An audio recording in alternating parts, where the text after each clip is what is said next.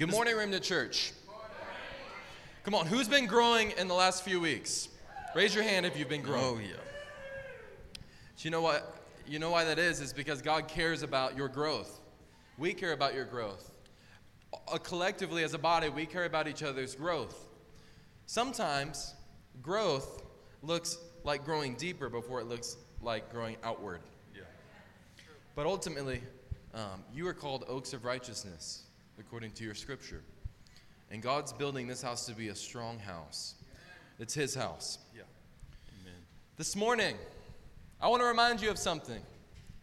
You are a wellspring of life. Do you agree with that? God is abundantly pouring out His Spirit into your lives for the purpose of your life being poured out for others. Have you been seeing God make impact in people's life according to the ways that you've walked? I hope so because that is the goal.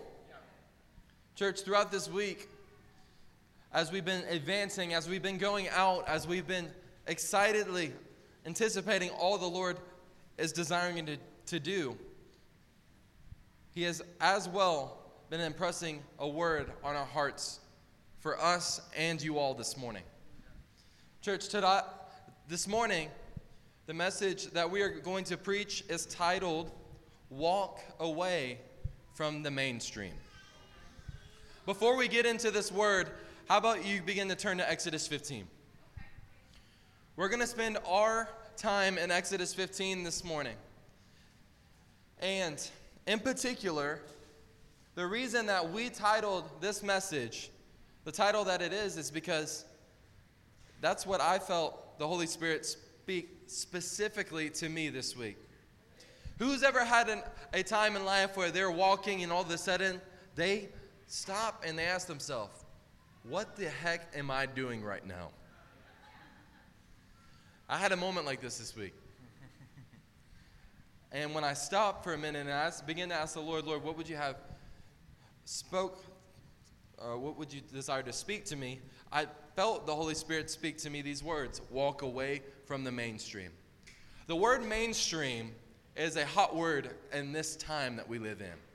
When you think of the word mainstream, you think of the word uh, news or social media or culture or this or that. And it is all of those things, and it is much more. I'll give you a quick hint in today's message. We were never meant to drink from the mainstream. Exodus 15, verse 22. You there? All right, let's walk through 22 through 27. Then Moses, led by Israel from the Red Sea, and they went into the desert of Shur. For three days they traveled in the desert without finding water. What happened before this, by the way? Israel is in a time of the Exodus. They're exiting, ex- exiting out of Egypt, and if you look in your Bibles, they were just singing a song about something. They were singing a song about being delivered from the Egyptians, that the Lord literally split the Red Sea and they watched it swallow their enemies. Isn't that something to be excited about? Yes. The following verses, this is happening. In verse 23, when they came to Marah, they could not drink its water because it was bitter. That is why the place is called Marah. So the people grumbled against Moses. Wow. Saying, What are we to drink?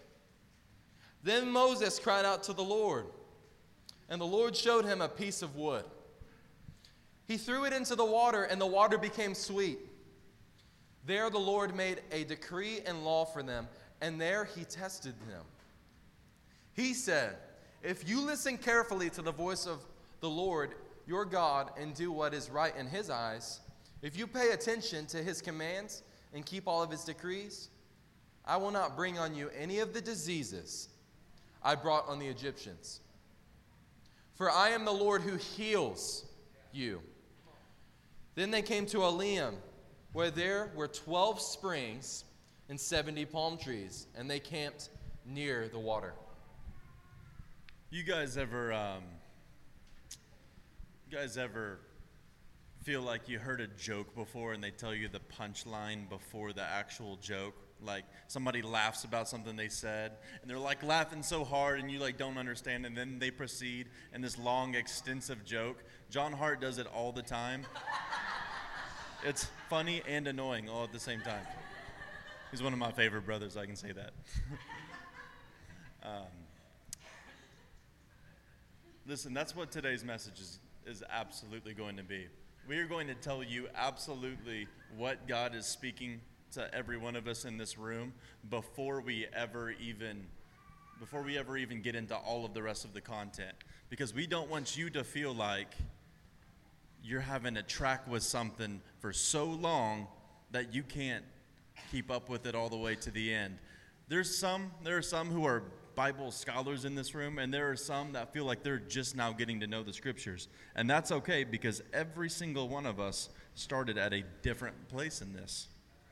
And we're all at different places now. We want to make sure that every single person in every stage of maturity, knowledge, and wisdom in their walk with Jesus can, can track with this today. Pastor Devin already said it. He said, You were not, you were not meant, and you were never meant to drink from the mainstream. You were never meant to be pleased with it. You were not meant to abide forever at healthy springs either. We'll get to that one later, but track with me. You were meant to take Canaan as a fulfilled promise and vision. Canaan being the promised land. They come out of Egypt, many stops in between, right? 40 years, lots of lots of th- people or things within us that die along that travel before you ever get to the promised land. But we were, that's where we're meant to end up, is at Canaan. And so, whenever we hear in Exodus chapter 15 about a place called Marah, which means bitter, yet at the same time, it's the waters that God made sweet, or we hear about a place called Elim, where there were 12 springs and 70 palm trees, these are the places that are steps along the road, along the travel that we have with Jesus. Now, we want to propose this very idea to you today that Marah is the bitter place where God inserts his nature to make it acceptable for your consumption. What time in your life, think about the time in your life where your life was detestable before God's eyes, and you knew it you knew that your life was not what God intended it to be. For some, it might be right now. We're going to walk through that together today. For some, you can remember that day a few months ago or a few years ago. Nonetheless, whichever one of us, which, whichever one of these categories we feel like we fall into, we definitely fall into one of these. Every single one of us had a time where our life was detestable before God, and He loved us enough, anyways, to insert Himself into the situation to make it acceptable. But Marah is waters that are being healed, like we are being healed.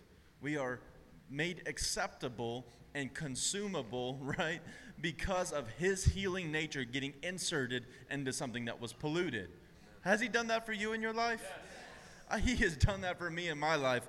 And we want to make sure you know that's a great place to end up after you exit out of slavery and your bondage to sin in Egypt. A moment of salvation with Yahweh in the wilderness when you don't know what's next is necessary in your walk with Jesus.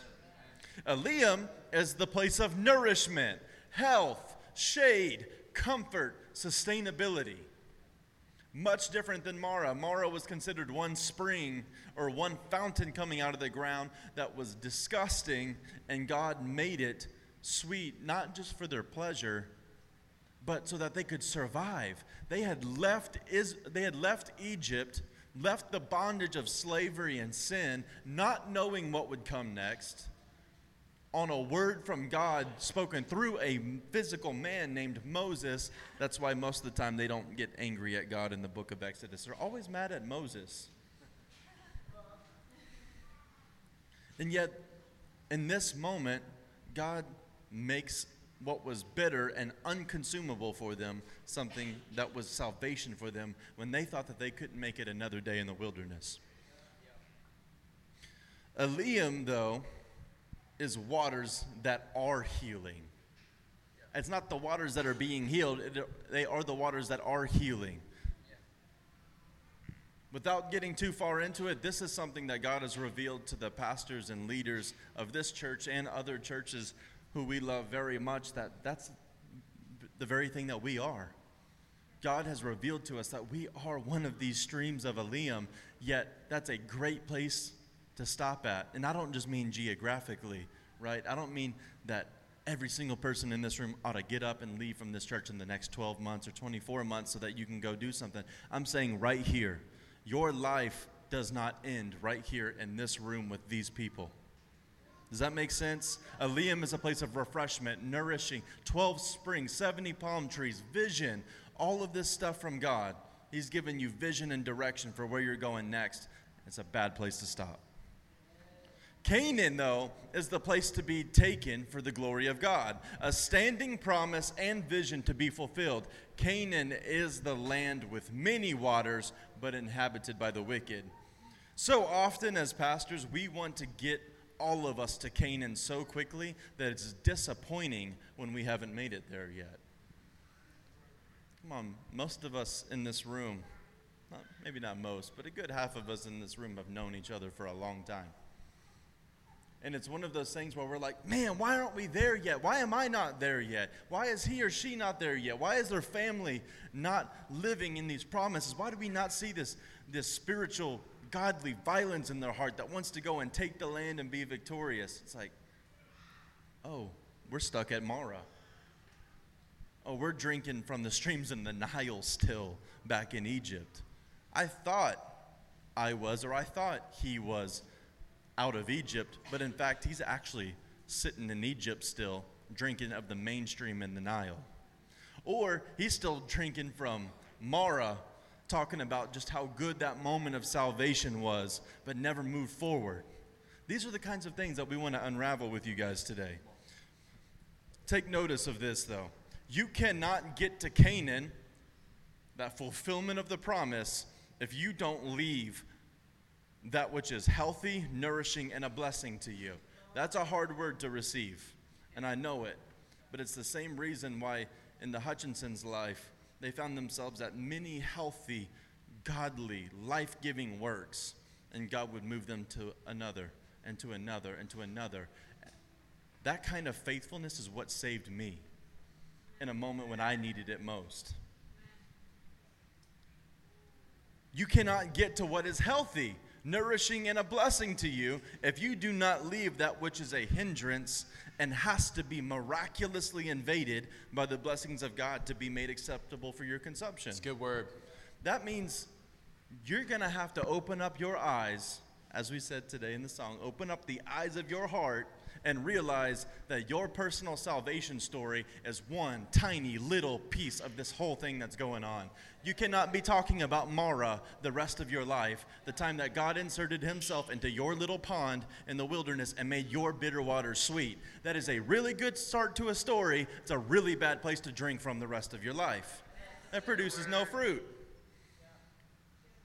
You cannot get to bitter waters being made well unless you leave what completely enslaves you in Egypt. We heard, a, we heard a word this week, rather, we read a sentence in a book that said, Jesus will save you from your enemies, but not from your friends. Think about that for a minute.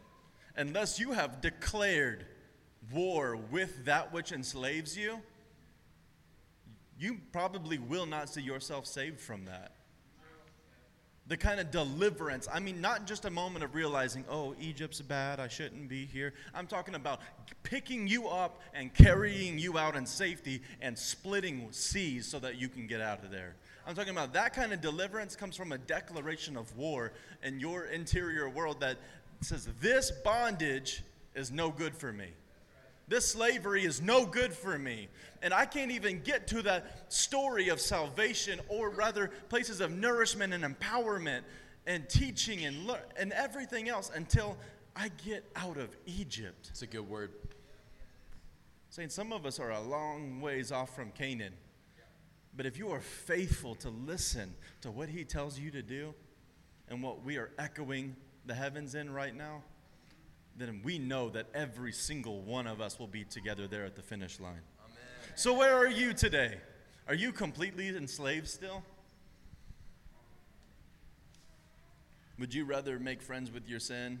Is it harder to declare war over your sin than it is for you to have somebody come in and say, Hey, wake up. Hey, you were made for more than this. Are you satisfied with that which you know was detestable, Marah, but is now acceptable? It's a good thing. Salvation is great. We all needed it, we all still need it. But are you just satisfied with that and that alone? Did you see Israel stay in Marah the rest of Exodus, or did they move on? Are you satisfied in Elim and forgetting the vision of where we, we are really going? That we are not building another super church in DFW for large crowds to gather at and everybody to come and make some guys on stage as superstars. That's, those, that's the guys that camp out at Elim the rest of their lives. They're making superstars out of streams and then going and building their houses before they ever even get to Canaan. It's a good place to start, it's a bad place to finish. So, to those who are in Egypt, we say, Get out of Egypt and flee. Those who are in Marah, we say, Move on, there is so much more. And those who are in Elim, you are being strengthened and, refle- and refreshed, but do not forget the promise land Canaan we're first going to start unpacking just what Egypt looks like and what you and I and any one of us that this applies to can do about it. Amen? Y'all begin to turn to John chapter 6, and Pastor Landon's going to take over. John chapter 6, verse 53. There are a lot of verses in John chapter 6. You're lucky we're not reading them all. Pastor Cason wanted to start in verse 1. that is not true. That is not true. Who said that? Are y'all in verse 53? Can y'all hear Pastor Landon okay? Would you like it louder? Louder? Okay. Louder for those in the back. This is so ghetto. You think the cattle could hear me in the fields? All right, John 6, 53.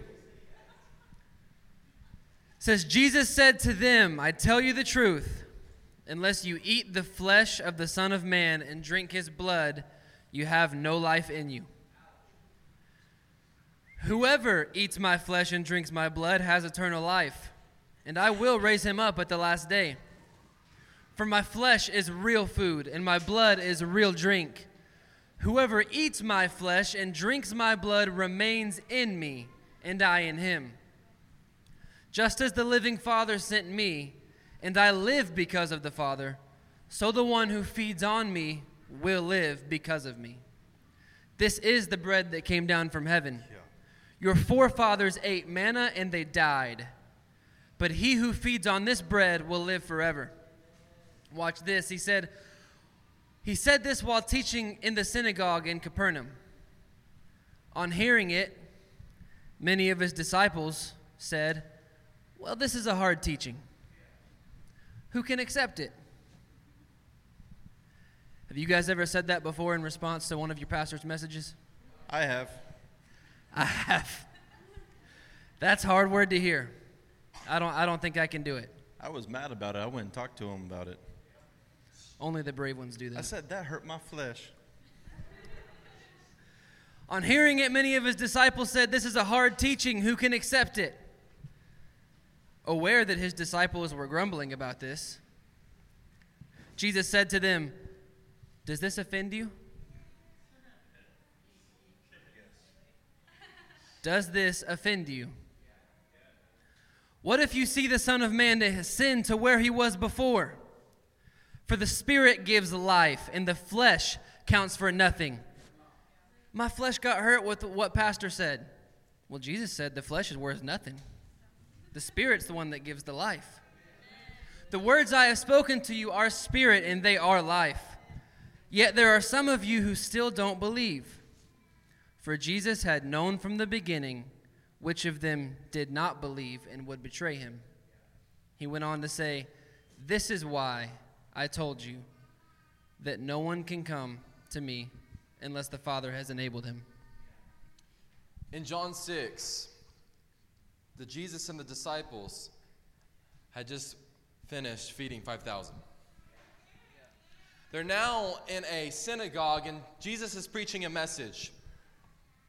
And this message is beginning to stir the hearts of men and women in that place. But hint this it wasn't just the lost people, it was his disciples that were bothered by the message. True. Think about this you have 5,000 people, people in a room, some believers, some unbelievers. And your rabbi, your pastor, your teacher begins to preach something like, Eat my flesh and drink my blood. And they're disturbed by this because they're still growing in their security of who Jesus is to them. Later on, Jesus asks them, Who do you say I am? And they come to realize that he is the Christ, the Savior, the Messiah, the one who was to come. But even in this moment, could you imagine how many times they were probably even questioning what was coming out of Jesus' mouth? What man considered a hard teaching was one where Jesus questioned two things. Is the things that you currently feed your soul with really true food? Number two, is that what you currently drink? Is it really true drink to you? Does it really satisfy you? He looks at them and says, Eat my flesh and drink my blood. And this begins to disturb them. Jesus states clearly that I am true food and I am real drink. And if you do not eat my flesh and drink my blood, and if you do not eat and drink of anything else but me, you have no part with me. That is a hard teaching. To state this clearly, church, you will never find true purpose outside of Him. You will never receive true life outside of Him, and you will never find complete satisfaction outside of Him. All else is slavery. Even if you have worked hard to make your captivity captivating to you. Oh, listen to that. Say that again. All else is slavery, even if you've worked hard to make your captivity captivating. There's many of us who stand in this room still slaves and victims to sin in our life, but it's so beautiful to us at this point, we don't even know we're slaves to it. But Jesus loved us enough to come and preach a message like this, by the way. Every time we read John 6, it gets a little quiet in the room, it gets a little awkward. But remember, we receive abundant life in Christ. This isn't a doom and gloom message, this is actually love from the Father. He's being real honest with you. Has anybody had father figures in your life that are real honest? Did it bring life? Jesus is being upfront with his people. It says, Unless you eat and drink of my blood, you will have no part in me. You will not find true life, but yet you will be like a slave in captivity, no matter how captivating your jail cell might be. Jesus is calling men out of captivity and into abundant life and into a body who now feasts on his body. Jesus questioned the very thing that all men and women need in order to live food and drink. Verse 63 The Spirit gives life, the flesh counts for nothing. The words I've spoken to you are spirit and they give life. Amen? Amen? Yet there are some of you, there are some of you who do not believe. For Jesus had known from the beginning which one of them did not believe. Isn't that crazy to think about? That Jesus is preaching this message. Could you imagine if you had the responsibility of preaching your Father's word and you're looking into a crowd and you can tell who and who doesn't believe what you're saying right now? Now, pause for a minute because whenever, oftentimes, many of us have read John chapter 6 and we look and we see he knew from the beginning which of them did not believe. We, who does your brain immediately go to? Judas. Judas. In the Greek, this is not singular, this is plural. Jesus had many disciples who leave him in this moment. Many people, in fact, most people who stood before him and were called disciples of Yeshua, the rabbi, the teacher. Before they even ever recognized him as Messiah, just simply his teachings, they could not receive it.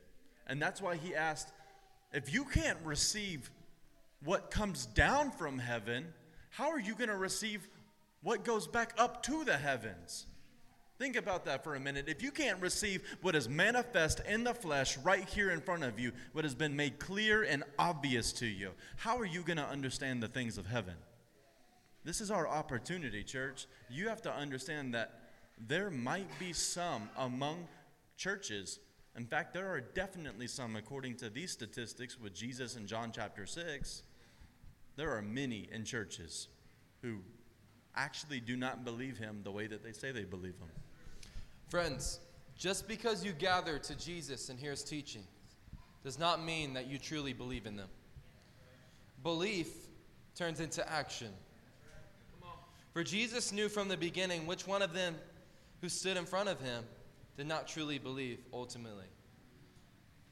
Jesus, this morning, is calling for a sobriety and clarity in this room. Not an appearing to be with Jesus, not just a mere gathering of those who are interested in his teaching, but we must be a people interested in making disciples. We must be a people interested in being like Jesus himself, making Jesus our nourishment and making our lives concerned to be for him and his people. Let me remind you this morning that his desire for us is to step out of darkness and into his marvelous light. Step out of the grave and into abundant life. But in order to do that, you must be honest with yourself this morning. Are you still in captivity? Are you still slave to the things in which entangle you? If you are, get the heck out of Egypt. Is the stream in which you have been drinking full of pollution? You are always you will always become what you behold. What you see, what you observe, and what you glean to will absolutely leave a mark on your soul.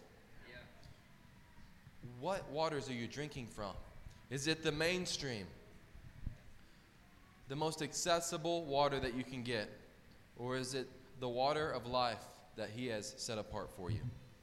What was once a spring, what was once life within you, becomes polluted the day that we concede to drink the mainstream everyone else is drinking from.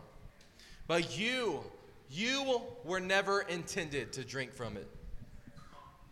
If you're doing that selfish, that, that, that I'm sorry, that honest self examination right now, if you're doing that honest self examination right now, and you are coming out with the conclusion that I might be in Egypt still.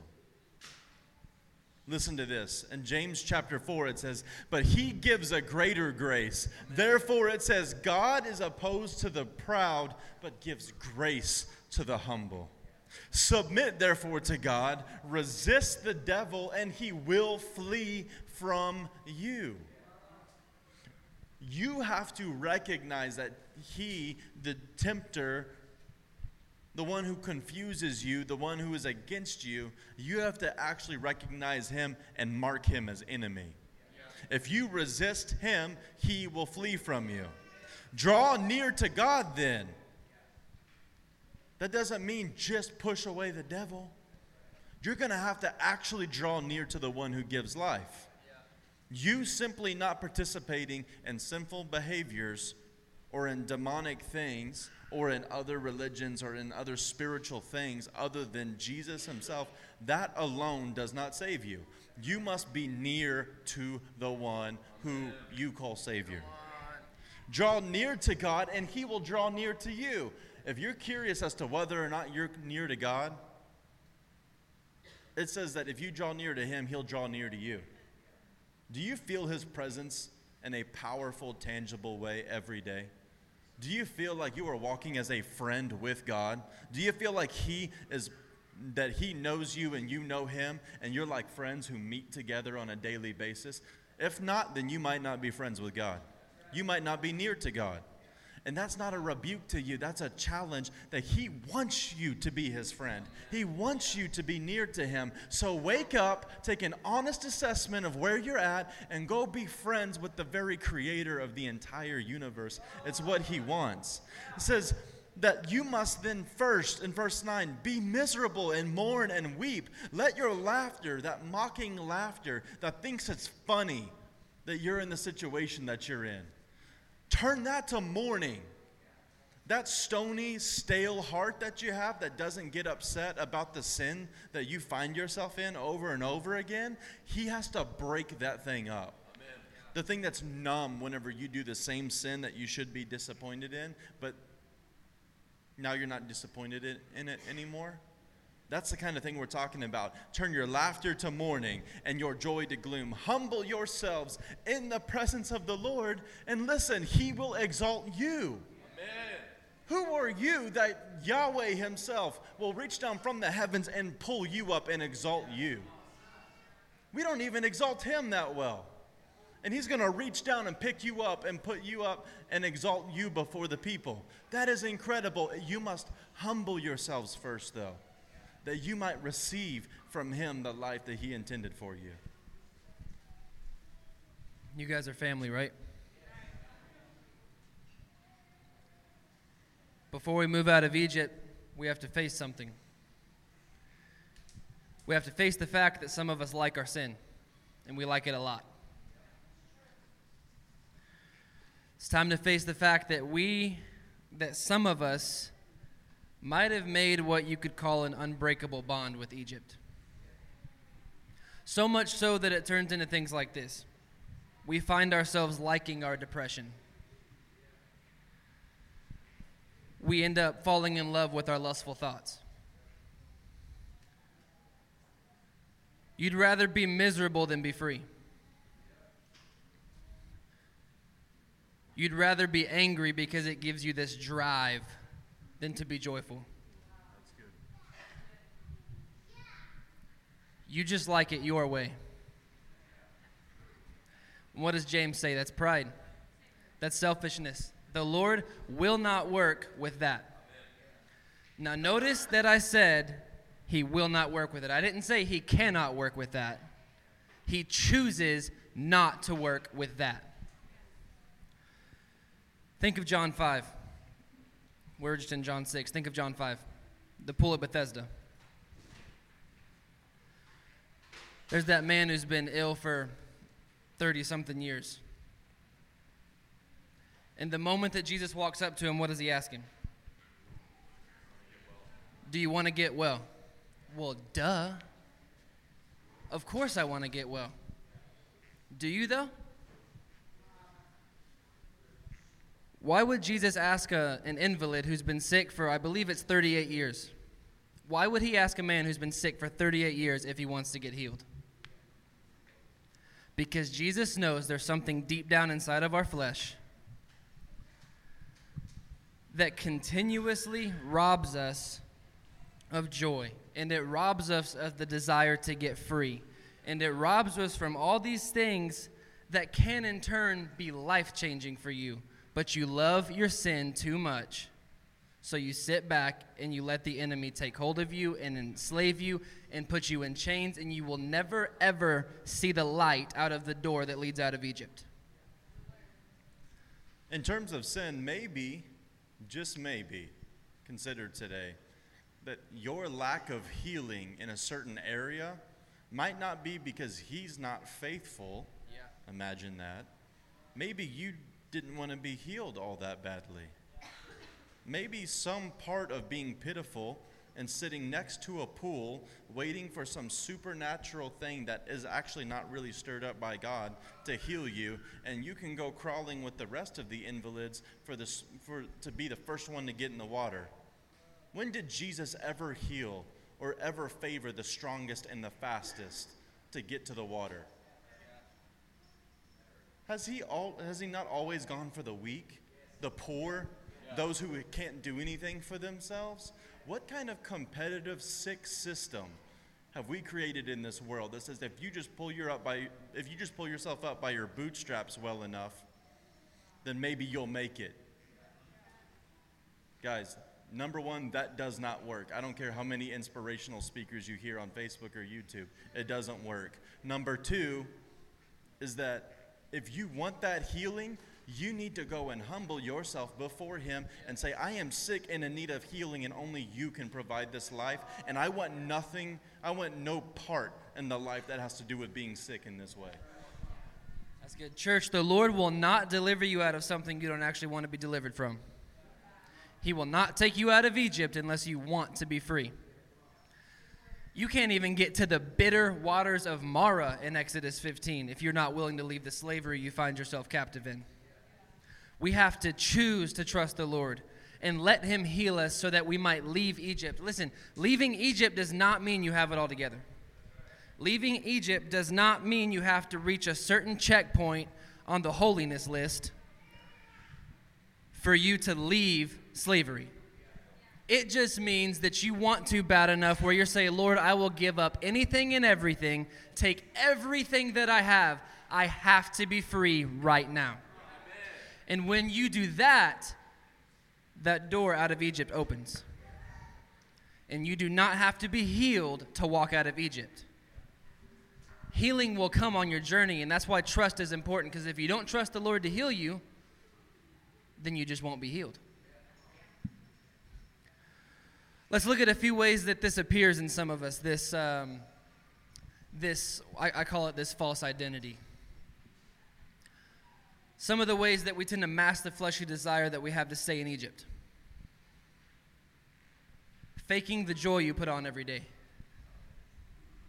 Putting on a good attitude until you get back in the car after church, where you continue to pout and be miserable pretending that you're delivered from things that still enslave you on a regular basis. Ooh, I got free from that sin a long time ago. I have not dealt with that since. Liar. In reality, hiding your sin is being apathetic to it. What about this one? Pretending you no longer have an anger issue until you just can't pretend any longer and you have a moment a moment that might not be as in the dark as you wanted it to be.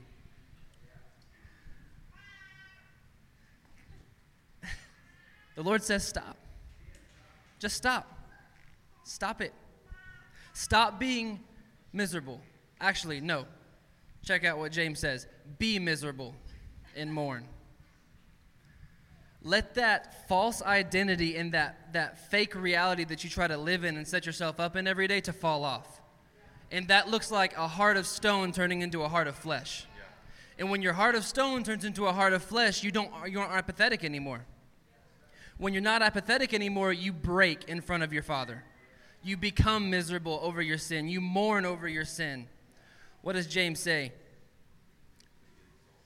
Turn your joy into gloom. Humble yourselves. When you are real with your Father, He will be real with you when he is real with you, the door to Egypt, door out of Egypt opens wide, and you see nothing but sunlight on the other side.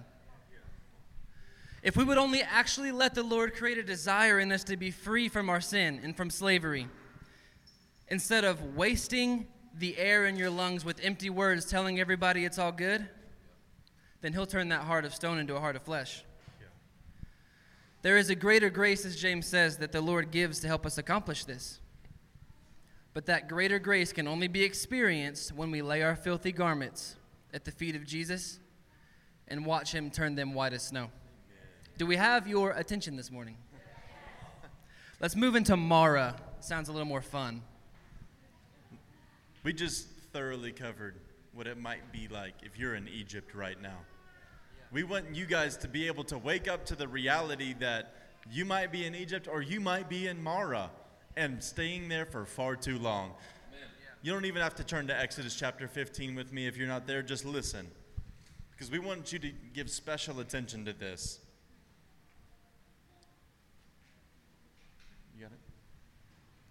Exodus chapter 15, verse 22 says, When they came to Marah, they could not drink its water because it was bitter. That is why the place is called Marah. So they grumbled, so they grumbled against Moses, saying, What are we to drink? Then Moses cried out to the Lord, and the Lord showed him a piece of wood. He threw it into the water, and the water became sweet. Herein lies a huge theological flaw in the hearts, minds, and lives of many, if not most, Christians.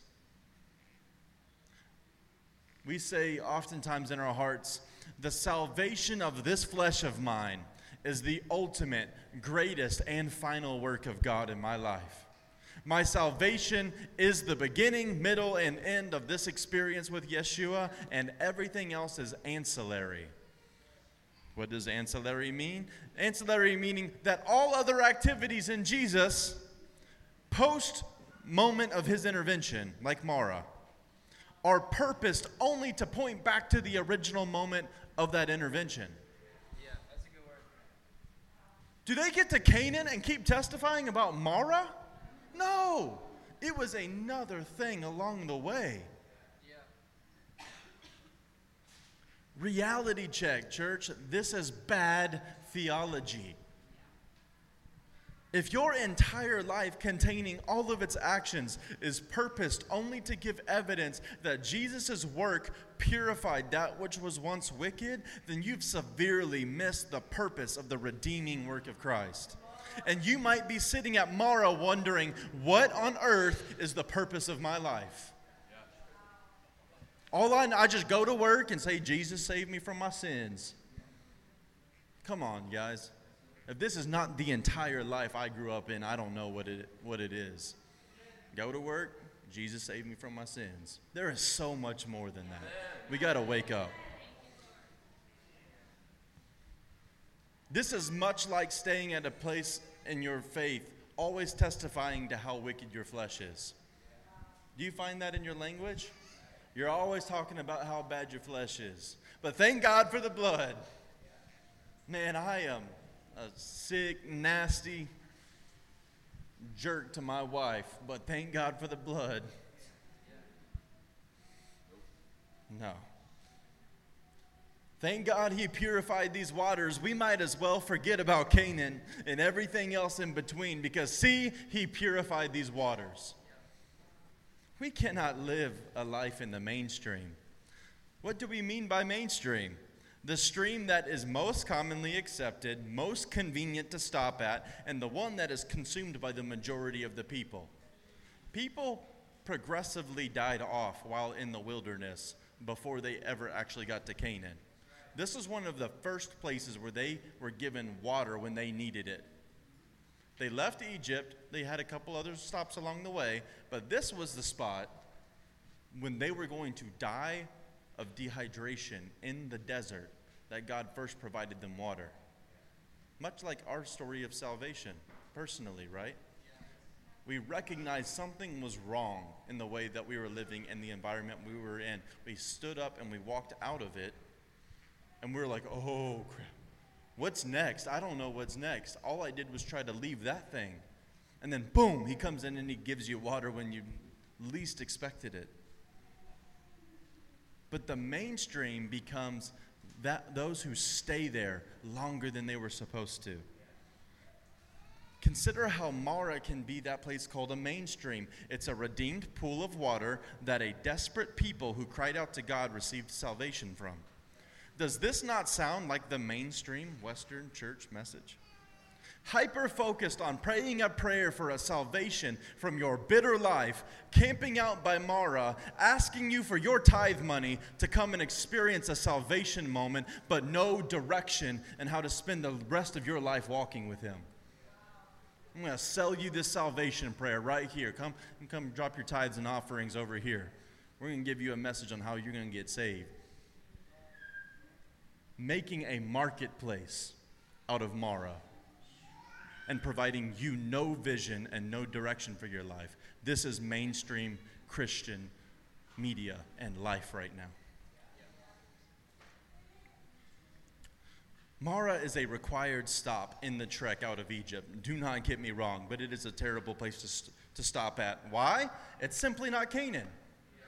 I have no other reason for you. It's just not Canaan. Just like your moment of salvation.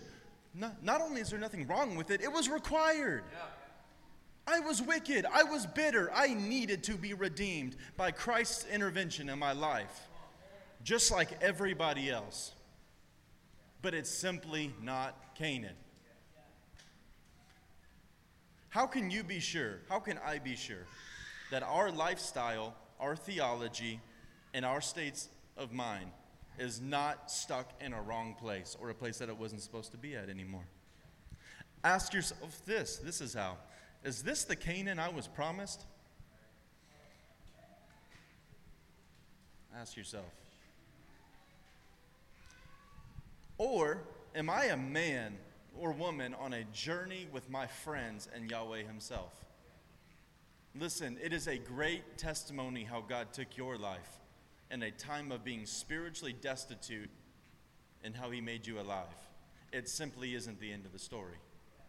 Believe me, there is so much more that Jesus purchased for you than you staying in the desert, testifying to the moment of salvation at Marah, and never moving on to the refreshment of Elim and the promise of Canaan. Proverbs 25. Verse 26 says, Like a muddied spring or a polluted well is a righteous man who gives way to the wicked. Think about what that proverb just said. Like a muddied spring or a polluted well is a righteous man who gives way to their own wickedness. It's clear message this morning, church, that there is no time left to sit around and sour in our salvation. Most of you know this, but some are still doing it. A righteous man has no longer place or belongs within a polluted well. Jesus Christ's blood paid for so much more than muddy waters that the mainstream will provide to you. But if you give way to a stream common to man, you will become as polluted as, the waters themselves. If your life is defined as bittersweet, you have not yet left Marah. Your life in Christ must look as free and as free as one who goes from glory to glory. It must look like forward movement. And if it doesn't, you may be sitting in Marah. And if you stay to yourself, where am I? Why is my life bittersweet? Today is the day to move forward. What is common within Christianity is a righteous man that over time gives himself over to wickedness because he settles for less. That's right. Church, you were made for so much more. Do you agree with that? Yeah. And God did not provide supernatural water along the journey for his people to remain there. The truth is, when you live in a place like the Negev, like the desert, you can easily convince yourself that this must be it. It was something like two to three days after they were delivered from, from Egypt. They were singing songs of joy. They were excited. And, but all of a sudden, they got a little bit thirsty. And the first moment that they saw water, they ran after it. Can somebody with a little knowledge tell us how long you can survive without any fluids or water at all? Three days plus, maybe, if you're lucky. How, we got a couple nurses and stuff in here. How long, how long can we make it without water? Three days. Isn't that interesting? Songs of praise, songs of deliverance, coming out of the bondage of sin, and you dried your mouth out because you were singing too many praises. and now you're like, oh, he's not that good anymore. It's been 72 hours, and I don't see a miracle yet. He must not be a faithful God. And then, boom, he saves you. Come on.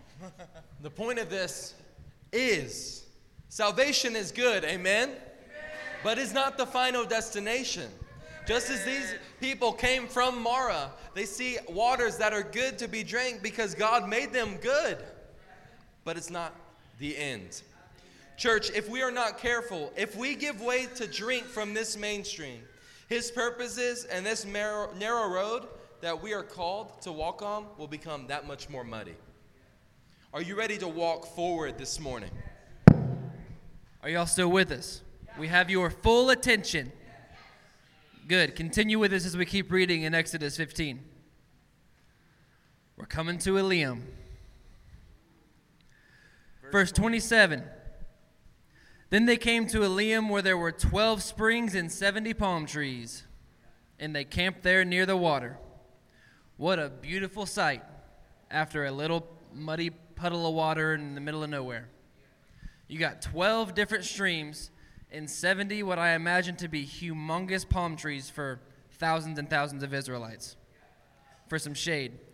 I want to point out some immediate similarities here before we start thinking Elim is the, is the place, that it's it. Some similarities between Marah and Elim. They're both located in the desert, the same desert, the Negev. The word for desert in Hebrew is midbar. And midbar means a dry or sterile place, a dry, thirsty land full of fruitlessness, a land that cannot reproduce. Two places, Marah and Elim, both are located in the same desert, and both of their streams are surrounded by the same backdrop nothing. Dry, weary land. Yet within those two locations, the Lord does two different things. In Marah, we saw that he gave evidence to the fact that Jesus' work purified you from your wickedness. Marah is part of the mainstream that the Lord pur- purified for you so that you then had an opportunity to move forward in your journey with Him. We've been talking and we will continue to harp on this move forward, move forward, move forward. There is no stopping. Amen. What is that, Pastor Mike likes to say? If you find yourself stopped in the kingdom, then you're really moving backwards because there's only moving forward in the kingdom.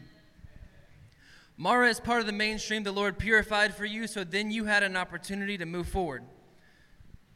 Elim, compared to Marah, is like a dreamland in the middle of nothing.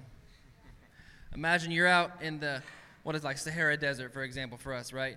You're in the middle of the Sahara and you just see 12 humongous springs, an oasis full of water, and big palm trees.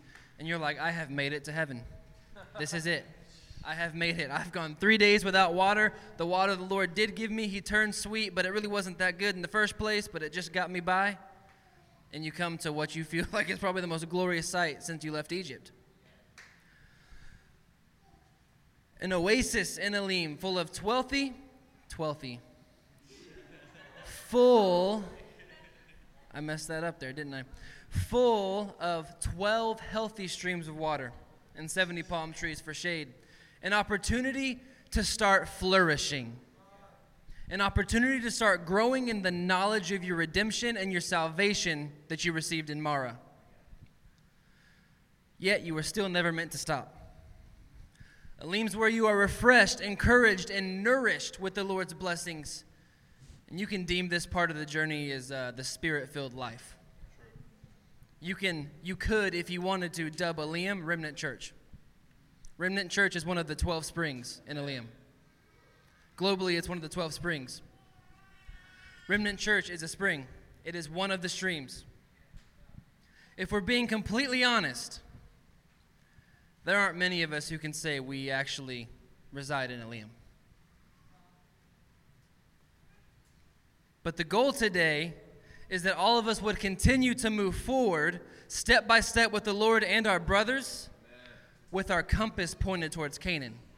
Because we do not stop. Elim is just another step in the journey, and it's another step on the journey towards Canaan. Turn to Jeremiah 17. When you get there, look at verse 5.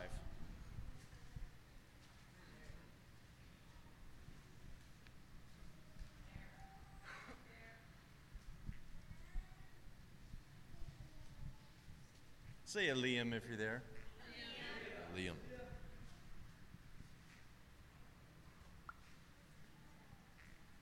Come on. Here we go. Jeremiah 17, verse 5 says, Thus says the Lord, Cursed is the man who trusts in man and makes flesh his strength, whose heart turns away from the Lord. He is like a shrub in the desert and shall not see any good come. He shall dwell in the parched places of the wilderness and an uninhabited salt land. Blessed is the man who trusts in the Lord whose trust is the Lord. He is like a tree planted by water that sends out its roots by the stream and does not fear when heat comes, for its leaves remain green and, and is not anxious in the year of drought, for it does not cease to bear fruit. Think about this with me for a second. In Elim, there's an abundance of everything you need. You name it, it's probably there. It's a refreshing place. There's abundance for the sons of God in a dry, thirsty land. Kind of sounds like Denton, doesn't it? A dry and thirsty land, yet there's a pocket where there's a remnant of people who live in a place like Elim and are choosing to see it as a resting point versus a stopping point a resting point so that you can grow, so that you can be refreshed. But let me ask you, why would you ever want to leave if you have all the things you need? Listen to the descriptions of this type of life that we live in Jeremiah 17. You have found your trust in the Lord. There is nothing else to look for. You found your trust in the Lord. You are like a tree that's planted by the living water. Out of all people, you are the one that does not have to fear when heat comes. Your leaves always remain green.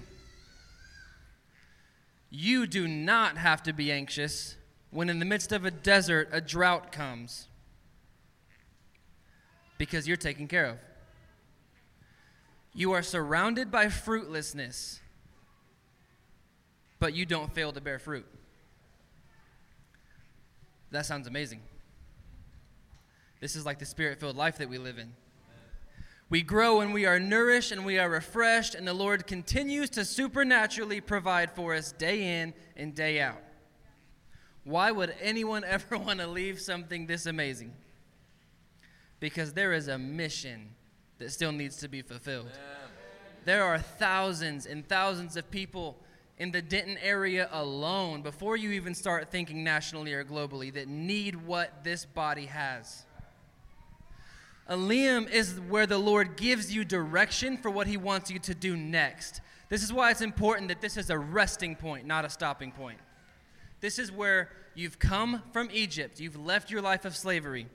You walk in tomorrow, you receive your salvation, you receive your birthright from King Jesus Himself, and says, He says, You are a son. Amen. Now walk with me. Continue your journey through the desert, and I'm going to bring you to a place called Elim where you can grow and I'm going to put men in your life. I'm going to put fathers in your life where you can glean from them and learn from them and watch how they live their life and you can learn from them. Elim is where he shows us the next steps.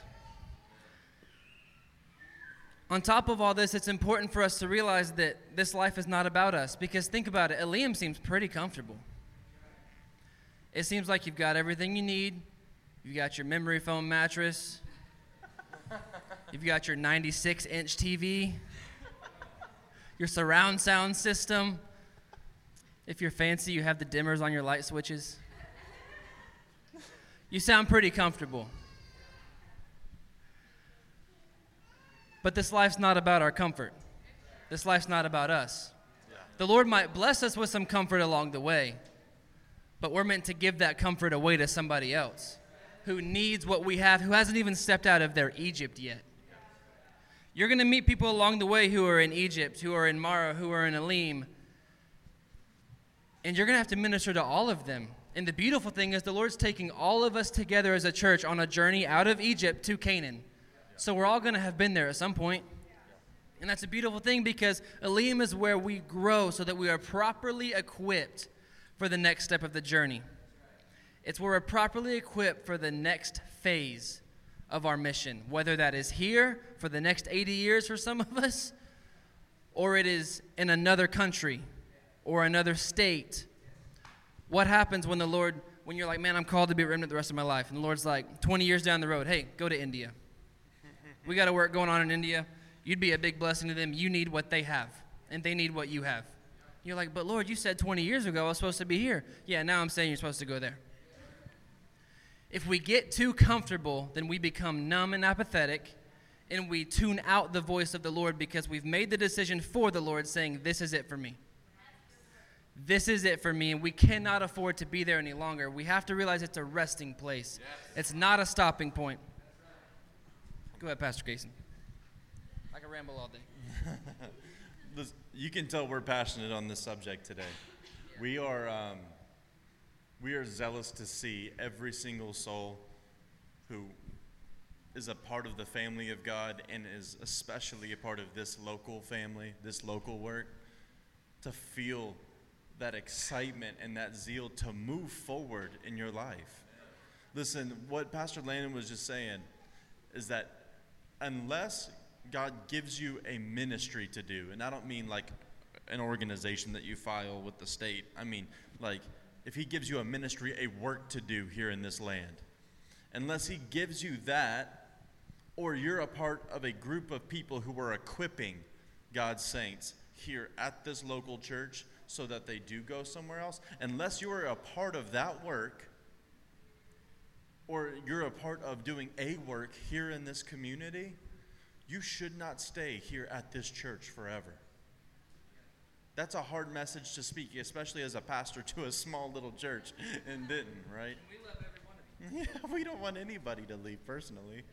But if we sit here and set up shop in Elim the rest of our lives and we never look forward down the road, then we become a threat to you living out your entire life's calling. You are not ownership. You're not under the ownership of your local church. You're a part of a family that is doing a global work that is touching every continent, every nation, every state, every county, every city, every square foot of this earth Amen. where people reside. And we're going to see the revelation of the sons of God, as it says in, in Romans chapter 8, come to every land and every people and see them come to life in Christ, just like we've been able to come to life in Christ. Yeah. Y'all stand up with us. We're going to close this thing out. You know what Canaan is. You know where you're going. You know you're going towards Canaan. We're not going to talk to you about it today. That's for another day and another time. But are you still with me? Yeah. I got one last thing for you. And then you can go enjoy your lunch together. Let me ask you again where do you find yourself in this process that we talked about today? Are you in Egypt barely living on the testimony of your friend's freedom and hoping someday you'll have the life that God promised? Are you still at Marah, still testifying to your first few encounters with God? Not making much progress, but wrongly content with the fact that He saved you when you didn't expect it? Or are you in Elim? Or right here at Remnant Church, but you have forgotten that there is more to come than a life that is pleasant at a blessed stream you can drink from and then dream of someone else continuing the mission. To be stuck in any one of these places is to participate in a mainstream, right? If you're still in Egypt, that is a mainstream of overt sin. You are proud of your sin. It's time to wake up and move on. Jesus came that you would be free. It's time to walk in that freedom. It's not easy. We didn't say it was going to be easy, we just said it's awesome. It's time to get up and move on. If you are stuck at Marah, you might be drinking from a mainstream Christianity that somebody sold you a lie in. That all you had to do with your life is to live the normal American dream life. Get your house, get your career, get your salary job, get your health insurance, get your fancy car, get your retirement plan put together, and then go and tell everybody that you're a Christian because you prayed a prayer one time and then you die.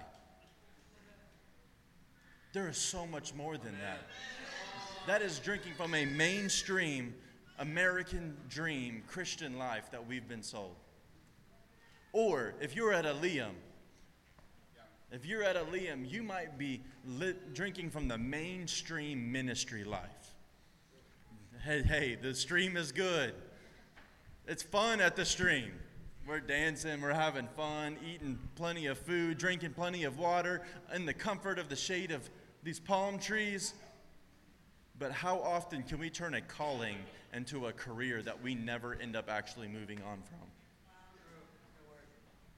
What was supposed to be a family that empowered us to live out a calling now becomes a corporation of people that are lifeless. But hey, at least we got the good stream. We got that good famous preacher teacher at our church. Church, none of us are living for this. Ask yourself today which one are you at? We are believing that by way of the Holy Spirit, you're going to come to that revelation today and you're going to move forward. Amen.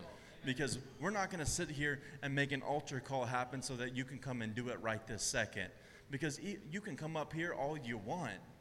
And if you don't do out there what we're talking about in here, then it doesn't matter, anyways.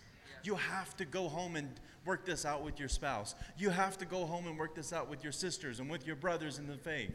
You have to go and work this out with your kids. Let me tell you today, there are wells to dig in Canaan. Amen. There are wells to dig in Canaan. There are fields to plow in Canaan. There are houses to build in Canaan. Get out of Egypt, stop camping at Marah, and test your comfort and maybe, maybe have some vision to move on from Elim. We've got promise to get to. We've got the increase of his government to see. We've got influence to spread on the land. Marah is sweet, Elim is exciting, but Canaan is coming. Listen, Canaan is coming if we all move forward together today. We tell you again one last time today leave the mainstream, and together with our God, we will see the fulfillment of every promise. We will see a life of freedom for everyone who comes after you, a life of deliverance from death, a life of nourishment and growing vision.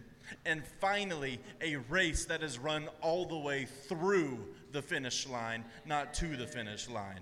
Are you ready to run through the finish line? Yes. Come on, let's pray together. Father God, we say we love you, Lord.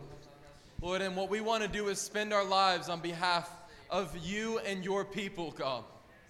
Lord, if we've been drinking from the mainstream, Lord God, I'm asking that you begin to purify our hearts and minds once again. Lord, I come against all types of apathy and blindness, Lord God. Lord, to the things that are actually destroying us and killing us. Lord, I'm asking, Lord, that today this church be a church of action, Lord. And we would go home and discuss with our families in what ways that we can walk away from the mainstream, the most accessible water, the things that we think fulfill us in that moment, Lord. Lord, we walk away from it now, Lord God, and we move forward toward the promises that you have for us and your people, Lord. Lord, that your kingdom is coming on earth as it is in heaven, Lord God. Lord, and we won't let it pass us by, Lord. We want to take part in it. Lord, today I'm asking, Lord God, that you, Lord, that your uh, people would be moved to action, that our feet would be moving forward. Lord, and as you spoke to me, Lord, you would speak the same thing to our church today. That you say, walk away from the mainstream. It is no place for us anymore. Lord, I'm asking today, Lord God, that you continue, Lord God, to give your church vision, Lord, as we move forward in completing your works. Jesus, we just want to say we love you. Lord, we thank you for your grace, Lord. We thank you that you empower us to do your works, Lord. Lord, that your grace is sufficient for us, Lord God, that you forgive us and that we move forward in victory. Lord, we love you and we thank you in Jesus' mighty name. Amen. Y'all enjoy food.